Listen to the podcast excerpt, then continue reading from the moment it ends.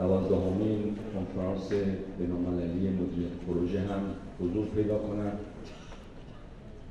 فکر می‌کنم که در کنفرانس چهارم هم من به عنوان سخنران کلیدی در ارتباط با فرایندهای مدیریت تغییر در پروژه کارنسه مقاله ارائه کردم.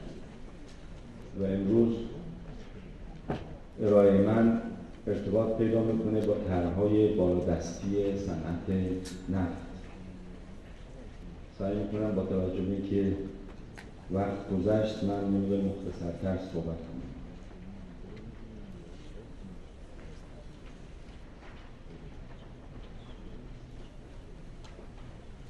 خب برای اینکه بدونیم ما در مورد چه موضوعی می‌خوایم صحبت کنیم چندین اسلاید راجع به طرحهای بالادستی نفت و گاز و فضای کسب و کار در این حوزه خدمتتون عرض می‌کنم. اولین اسلاید ویژگی های طرحهای بالادستی نفت و گاز رو ترسیم می‌کنه. طرحهای بالادستی دارای ابعاد ملی منطقه‌ای و بین‌المللی هستند. سرمایه گذاری در طرحهای بالادستی نیازمند مبالغ میلیارد دلاری است. پیمانکاران طرحهای بالادستی نوعا پیمانکاران بزرگ بینالمللی هستند. فناوری های مورد استفاده در فعالیت های بالادستی پیچیده و به سرعت در حال ارتقا هستند.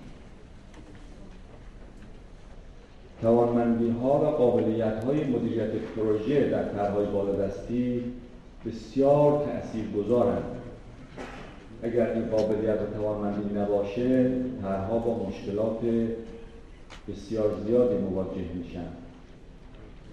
شرکت های بزرگ نفتی نوعا مجهز به دانش فنی مطالعات تخصصی مهندسی مخزن هستند. این ویژگی به اصطلاح مهندسی نهفته در شرکت های بزرگ هست. و بالاخره شرکت های بزرگ نفتی در روش های تأمین منابع مالی و بهرهگیری از مدل های پیشرفته قراردادی بسیار توانمند هستند.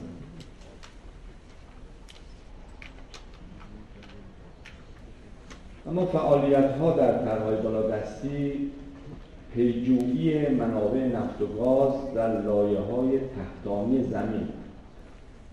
مطالعات مهندسی مخزن و شناسایی سنگ و سیال یا کانی سنگ و سیال. تهیه مدل ها و طرحهای فناورانه استخراج مخزن. این موضوع بسیار کلیدی است.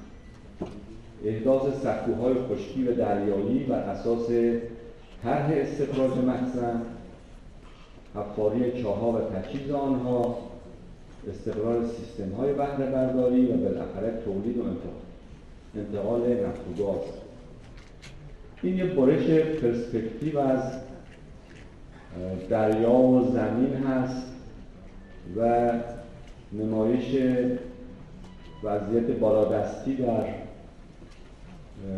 موقعیت زمین معمولا چاهای بالادستی در دریا هستند و در عمق مثلا صد متر اخیرا تا نزدیک های هزار متر هم شرکت های نفتی می‌تونن در اعماق حفاری رو کنند تا به کف یعنی نسبت به کف دریا. ولی از اینجا به بعد لایه های زمین شروع خواهد شد که لایه های مختلفی هستند. این فرضاً لایه آب هست و باز اینجا لایه های نفت و گاز هستند از طریق حفاری چاها که به این لایه اصلی می‌رسه به اصطلاح امکان برداشت نفت و گاز فراهم میشه. در قدیم چاها صرفا چاهای ورتیکال بودن بعد چاهای مایل و افقی هم به اونا اضافه شدن. الان صنعت حفاری اونچنان پیچیده و پیشرفته شده که امکان هر نوچایی با هر شکل منحنی برای اونها فراهم میشه و تقریبا حفاری ها به سمت افرادی هوشمند رفته. بعد سکوها هستن که یا ثابتن یا شناورن و به صلاح های سرچایی امتداد به سکو پیدا می‌کنه و از اونجا باز توسط کشتی ها می‌تونن هم بشن یا باز توسط لوله های زیر دریا به مناطق پشتی منتقل بشن. اما بازیگرای فعال در بالادستی شرکت های توانمندی هستند که اگر صرفا از منظر دارایی به اونها بپردازیم می‌بینیم که اینها دارایی های خیلی عظیمی دارند. مثلا شرکت نفت و شیمی چین یا Sinopec 455 میلیارد دلار داراییشه. شرکت ملی نفت چین 324 میلیارد دلار. Royal Dutch Shell 422 ExxonMobil 394 و همین ترتیب توتال 260 میلیارد دلار. یعنی اینها شرکت های بسیار با ثروت و توانمندی بالای مالی هستند. هر جا کارگاه می‌زنن یه مجموعی از تأسیسات کارگاهی و صنعتی برای پشتیبانی از عملیات بالادستی احداث میشه. اما زنجیره ارزش صنعت نفت و گاز ارز کنم که به سه حوزه بالادستی، میان دستی، پایین دستی تقسیم میشه. ما در کشورمون تقسیممون دوگانه است. یعنی بالادستی و پایین دستی داریم. در واقع میان دستی رو جز پایین دستی تقسیم بندی کردیم از قدیم در زمان انگلیس تا حالا. ولی امروزه تقسیم بندی منطقه جهان تقسیم بندی سه گانه است. یعنی بالادستی، میان دستی، پایین دستی. این شکل شماتیک باز لوله های در واقع انتقال نفت خام هست یا به سیستم های transportation چه truck چه کشتی یا به محل های مصرف حالا پالایشگاه ها و نیروگاه ها و یا پلنت های صنعتی. و ارز کنم که فعالیت اصلی در حوزه بالادستی ارز کنم که مطالعات اکتشافی است و حفاری است و ارز کنم که احسازی و آماده سازی نفت خام برای حالا یا صادرات یا از اونجا فرستادن به خطوط انتقال برای بخش میان دستی معمولا این بخش شامل نمک صدایی یا شیرین سازی نمک نفت یا شیرین سازی گاز هست که عنوان محصول قابل ارائه در بازار جهانی در بیاد. در بخش میان دستی معمولا ترانسپورتشن حمل و نقل هست. ذخیره سازی است که خب ما توی زمینه کشورمون مقدار کمی کار شده و یا به هر صورت فروش عمده در پایین دستی نوعا پالایش مواد نفتی است و فراوری اونها و تبدیلشون به فراورده های با ارزش اقتصادی بسیار بالاتر و در نهایت عرضه در بازارهای خاص خودش.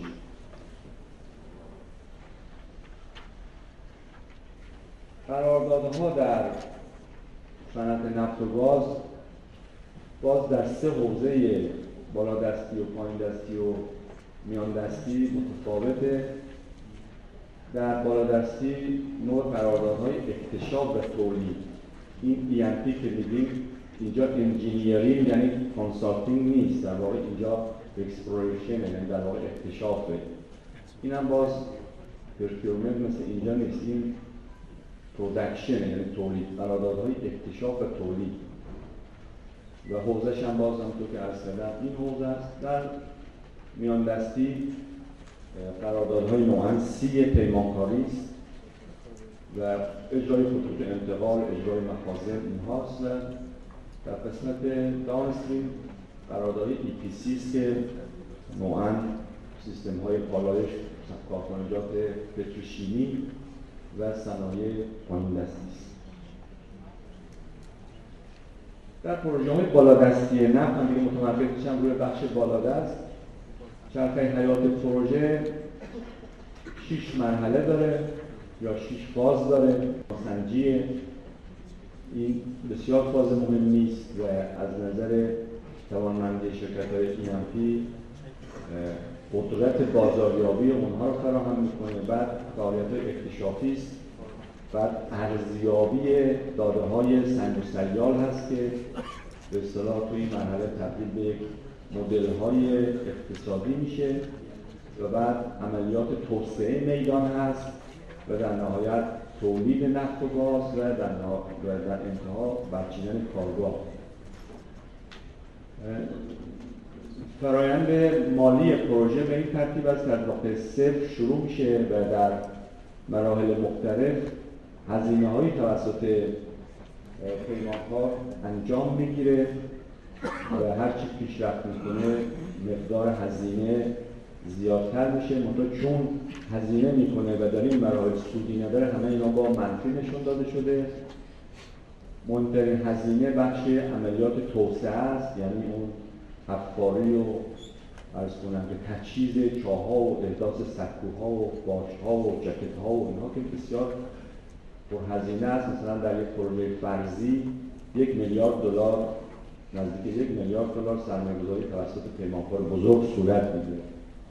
به محضی که نفت یا گاز تولید شد از به اصطلاح اون لحظه منحنی مالی پروژه تغییر می‌کنه و با گذشت زمان تر سودآور میشه و منابع مالی قابل توجهی رو در بر خواهد داشت. در این پروژه فرضی دوره تا به اصطلاح تولید 9 سال فرض شده و 16 سال هم دوره تولید فرض شده که به همین ترتیب چیز تراز مالی پروژه مثبت میشه تا زمانی که منحنی تولید به یک نقطه پایین برسه. البته این یه مخزن کوچیکی فرض شده چون مثلا در طول 16 سال این مخزن به به پایان رسیده. در واقع در چهار سال اول تولیدش با حد اکثر زمان هست ولی افت تولید شدید هست تا این زمان. و که خیلی از مخازن دنیا مثلا مخازن ایران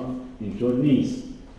مثلا در مخزن نفت اهواز از سال 1318 که اولین چاه در اون مخزن حفاری شده ما هنوز روی این مدار هستیم. بدون که هیچ افتی در مخزن اتفاق بیفته ولی برداشت نفت خام می‌کنیم با کیفیت فوق العاده عالی که اینا جزو ثروت‌های بزرگ ملی. خب به طور مختصر فازها رو توضیح دادیم. فاز امکان سنجی در یک پروژه بالادستی شرکت های فعال در حوزه اکتشاف تولید سعی می‌کنن مناطقی از جهان رو که دارای ظرفیت بالقوه هستند شناسایی کنند. این مرحله شامل ارزیابی های فنی سیاسی اقتصادی اجتماعی و زیست محیطی مناطق مورد نظر است. بیشتر مطالعات ریسک و منابع هیدروکربوری در این مرحله اتفاق میفته در فاز اکتشاف عملیات به اصطلاح کسب داده های مخزن انجام می‌گیره. با وجود پیشرفت های فناوری اکتشاف همچنان یک فعالیت با ریسک بالا محسوب می شود بیشترین شرکت های نفت و گاز بین پورتفولیوهای بزرگی از فرصت‌های اکتشافی دارند که هر یک دارای ویژگی‌های زمین شناختی، مالی و احتمالی در سایر نفت و گاز خاص خود است. مدیریت دارایی‌های مربوط به میادین نفتی و گازی و عملیات اکتشاف توسعه آنها در چندین کشور و فعالیت مهم و که فعالیت مهم اساسی برای این شرکت‌های نفتی است. اینا در بازاریابی و مطالعات بیسیک که نسبت به منابع جهانی نفت و گاز دارند و اطلاعات این زمینه بسیار گسترده و فوق العاده دقیق است معمولا خود این شرکت ها این اطلاعات را از ده ها سال قبل ذخیره سازی کردن پردازش می‌کنن و مورد استفاده خودشون قرار میدن نوعی تکنولوژی انحصاری هر شرکت نفتی است که مزیت رقابتی او رو با دیگران نشون میده. در فاز ارزیابی پس از اینکه چای اقتصادی با مدل مواجه شد همچنان باید تلاش‌های قابل توجهی انجام تا ارزیابی صحیحی از منابع یافت شده صورت گیرد. جمعآوری داده‌های اکتشافی توسعه آنها تهیه مدل‌های مختلف مخزن از جمله عوامل مهم در ارزیابی میدانهای نفتی است. در فاز توسعه که عمدتا عملیات مهندسی حفاری و تجهیز است بر اساس نتایج مطالعه امکانسنجی و نتایج ارزیابی فرض این که دست کم یک گزینه اقتصادی در اختیار است برنامه توسعه میدان می‌تواند فرمولبندی تدوین و اجرایی شود. این برنامه سندی کلیدی برای دستیابی فعالیت مورد نیاز برای توسعه یک میدان شامل مهندسی حفاری و تجهیز می باشد تیپ های مختلف جکت ها و سکوهای به اصطلاح حفاری در دریا و در خشکی اینجا نشون داده شده که مدل های بازه اقتصادی خاص خودش رو داره. یا در اینجا دو روش متداول نصب jacket در سکوهای دریایی هست که این روش lifting هست. به با جرثقیل های عظیم این اتفاق انجامی که روی شناورها و barge ها قرار می‌گیره. یه روش هم launching هست که در واقع خود jacket ها رو مغروق می‌کنن از روی barge و به تدریج در کف دریا مستقر میشه. این هم نمونه ای از یک و فعال و کامل شده است. اما فاز تولید با مقادیر تجاری اولیه از مواد هیدروکربنی در چاه جریان میابد آغاز میگردد. این موضوع نشانگر نقطه چرخشی از منظر جریان نقدینگی است. و از این نقطه به بعد جریان مالی مثبت می شود حداقل کردن زمان میان شروع فاز اکتشاف تولید. نفت اولیه یکی از مهمترین اهداف پروژه است. اگر این دو تا نقطه اکتشاف و تولید به حداقل برسه در واقع تونسته اون شرکت سود خودش رو ماکسیمایز کنه.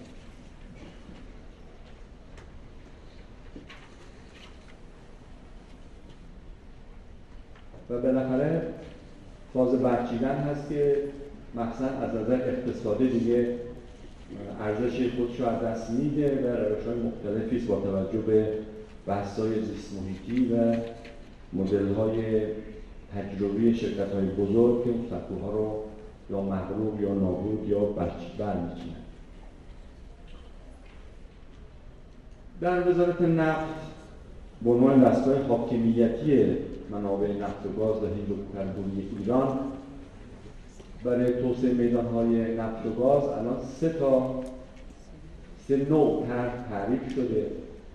طرحهای سه مرحله که اکتشاف توسعه و تولید رو با هم داره. البته ابتدا کار اکتشاف صورت می‌گیره بر صورتی که توجیهات اقتصادی مخزن مورد پذیرش قرار گرفت کار ادامه مییابد. و مراحل توسعه و تولید هم انجام میشه. اون دوم قراردادهایی هستن که اکتشافاتشون قبلا انجام شده. میدانهای مشروطه بهشون میگن صرفا قرارداد برای توسعه و تولید میدان نفتی انجام می‌گیره. گرینفیلد بهش میگن. و نوع سوم طرحهای افزایش ضریب بازیافت هست که ما میادینی داریم که ظرفیت تولید اونها کاهش پیدا کرده. الان با توجه به طرح جدید امکان توسعه میدان و افزایش برداشت به وجود میاد. خب این توصیفی از فضای دستی بود. وزارت نفت جمهوری اسلامی ایران دو تا راهبرد برای قراردادهای جدید مطرح کرده. در قرارداد قبلی عمدتا بحث جذب سرمایه و اجراع سریع توسعه میدان و برداشت نفت و گاز مد نظر دولت بود. با روش های مختلف بایبک به متقابل در ایران انجام می‌گیره در کشورهای عربی که این بحث های استقلال اینا مطرح نیست اونا نوعا با بحث های شراکت در میدان و واگذاری میدان که روش های استعماری کار انجام میدن. ولی از بعد از پیروزی انقلاب اسلامی در ایران بحثای اون روش های به اصطلاح استعمارگران ایران منسوخ شده و روش است که مالکیت مخزن در قراردادها به ایران برای ایران حفظ میشه تا همطور گفتم تا سال 90 بیشتر بحث سرعت در توسعه میادیم و برداشت منابع نفت و گاز در ایران مطرح بود. اخیرا یه چهار سال اخیر دو تا راهبرد جدید برای قراردادهای EMP مطرح شده. یکی استفاده حداکثر از توانمندی های داخلی است و دوم انتقال و جذب فناوری های مورد استفاده در فعالیت های بالادستی است. منظور ما از استفاده حداکثر توانمندی داخلی این است که از ظرفیت های پیمانکاران ایرانی به عنوان شریک پیمانکار ENP بین المللی استفاده کنیم تا کنون چنین اتفاقی نیفتاده. یعنی نوعا شرکت های بینالمللی که سرمایه رو می آوردن خودشون هم قرارداد می بستن ممکن بود شرکت های ایرانی به عنوان دست دوم ازش استفاده کنن. ولی در این قراردادهای جدید پیمانکار بین المللی به ملزم می شود که از یک پیمانکار ایرانی به عنوان شریک اصلی خود در عملیات توسعه میدان استفاده کنیم. که ما در وزارت نفت الان مشغول ارزیابی شرکت های پیمانکاری ایرانی هستیم که توان بالقوه دارند و با توانمندسازی و قرارگیری در کنار یک پیمانکار قدر بینالمللی به تدریج انشاءالله اون توانمندسازی و ظرفیت رو پیدا خواهند کرد ولی این به عنوان سیاست قطعی ما داریم توی قرارداد دنبال می‌کنیم. در سطح بعد اصلاح شرکت های جی سی و سی ایرانی یا جونت فنچر ایران خارجی در انجام جزایر فعالیت هاست. هم در کل قرار هم در جزایر. چون می‌دونید پیمانکاران بزرگ اول میان تقریزی می‌کنن برای روش اجرا بخش هایی که فعالیت های مشابه دارن در قالب یک جزیره تعریف می‌کنن تو نوع پروژه بزرگ این رسم کار پیمانکاران است. برای هر جزیره پیمانکار ای می‌گیرن که خود اون پیمانکاران اصلی درگیر مسائل حفاری درگیر مسائل نمی‌دونم تجهیز یا حتی ساخت دکل نمیشن. اونو سرمایه گذارن و راهبری می‌کنن قراردادها رو. ولی به هر صورت در این سطح هم ما در واقع ملزم می‌کنیم در این قرارداد که اونا باید یا از پیمانکاران ای ایرانی یا اگر پیمانکاران ما توان لازم را ندارن از joint venture ایرانی خارجی استفاده کنند و بالاخره سطح سوم استفاده از کالا و تجهیزات ایرانی است که در قراردادها پیمانکاران ملزم میشن که از تجهیزات ساخت داخل استفاده کنن اهم از کالا یا ابزار یا مثلا تجهیزات. البته ما مشکلمون در زمینه استاندارد و تاییدیه بین المللی چون ما استاندارد پی های امریکا رو مد نظر دارن و تعداد کمی معدود شرکت های ما کالا و یا تجهیزاتشون تحت این استاندارد شناسایی شده. باز برای این کارم داریم یک کاری انجام میدیم که یک نهاد که گواهی نامه کمک بیاد تا این کارم تحقق پیدا بخش دوم جذب فناوری هاست. همطور که عرض کردم کور اصلی دانش و فناوری شرکت های ENP اون توانمندی مهندسی مخزن است. مهندسی مخزن یک پروژه رو سودآور می‌کنه کمسود می‌کنه سر به سر می‌کنه یا زیانده می‌کنه. اگر یک پیمانکاری این مهارت و توانمندی رو نشته باشه در دو تا کار کلا داراییش رو از دست میده و ورشکسته میشه. لذا این خیلی مهمه از لحاظ فنی به اصطلاح توی این قراردادها پیش شده که یک ظرفیت های مهندسی مخزن ایرانی اولا اینها تجهیز بشن و آماده سازی بشن و بعد در این قراردادها بتونن نقش آفرینی کنن. طبیعتا در قرارداد اول دوم سوم اینها بیشتر یادگیرنده چیزی رو فرا می‌گیرن. اون نرم رو می‌تونن از طرف های خارجی بگیرن و خودشون رو تجهیز کنن. البته ما در زمینه مهندس مخزن تو ایران دچار فقر تعداد هستیم. علیرغم که در مهندسی عمران یا برق یا مکانیک دچار کوه بار تحصیل هستیم. ولی توی زمینه خیلی فقیر هستیم یادمه در ابتدای دولت جناب خاتمی سال 76 ما ده 15 نفر بیشتر نداشتیم. ولی امروز خوشبختانه نزدیک هزار نفر داریم. ولی با وجود فعالیت که می‌خواد صورت بگیره این زمینه باز متخصص مهندسی مخزن ما عرض کنم کم داریم. خود توانمندی پیمانکاران یعنی و سی و سی خودش یک فناوری است که ما با نگاه فناورانه به اونها دنبال این هستیم که این انتقال فناوری هم در قراردادها اتفاق بیفته. قرارداد جای نفتی که 16 تا پیوست داره دو تا پیوستش. این حد اکثر توانمندی ایرانی است و یکی هم بحث انتقال دانش فنی. مدل قراردادی ما اینه و هم در سطح ینتی هم این اویل سرویس کامپانی شرکت های سرویس هستن و این سازندگان و انستیتوها ممکن سریع برم وقتی من گذاشته ما برای پیمانکار ENP سه سطح توانمندی در واقع این یعنی توانمندی سطح سوم رو قائل هستیم. این توانمندی انجام فعالیت هاست که پیمانکاران و مشاورین این توانایی دارن توانمندی تجریب پی سی ها و سی ها دارن و در توانمندی راهبری که ENP ها دارن. ارز کنم که در زمینه مدیریت پروژه های پژوهشی فناوری راهبردهای جدیدی در مطرح هست. با طریق نقش و معمولیت های پروژه پژوهش فناوری تغییر روش های اجرای پروژه ها از پروژه های کوچیک به مگا پروژه ها و تغییر ساختار کارکردها. خوشبختانه وزارت توانسته است این راهبردهای خودش رو در قالب برنامه های ملی که امروز در جمهوری اسلامی مطرح هست بگنجاند. می‌دانید که ستاد اقتصاد مقاومتی در راستای ابلاغ سیاست های کلی اقتصاد مقاومتی تشکیل شده. اینها 11 تا اخیرا شده 12 تا برنامه ملی تعریف کردن که یه برنامه ملیش توسعه ظرفیت تولید نفت و گاز هست و تکمیل زنجیره پایین دستی با جهتگیری توسعه پایدار که در وزارت نفت هفت تا طرح برای این برنامه تعریف شده که یکی از طرحهاش این بحث‌های پژوهش و فناوری بسیار بحث‌های کلیدی و مهم هست. فقط بخش اولش که من به قراردادهای بالا دستی رو من اشاره می‌کنم.